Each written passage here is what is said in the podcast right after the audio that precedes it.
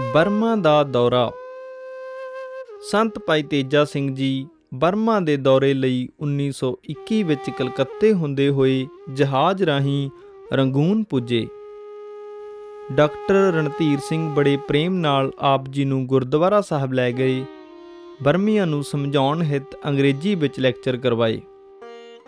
ਸੰਤ ਅਤਰ ਸਿੰਘ ਜੀ ਦੇ ਬਖਸ਼ੇ ਹੋਏ ਉਪਦੇਸ਼ਾਂ ਨੇ ਅਸਚਰਜ ਰੰਗ ਲਿਆਂਦਾ।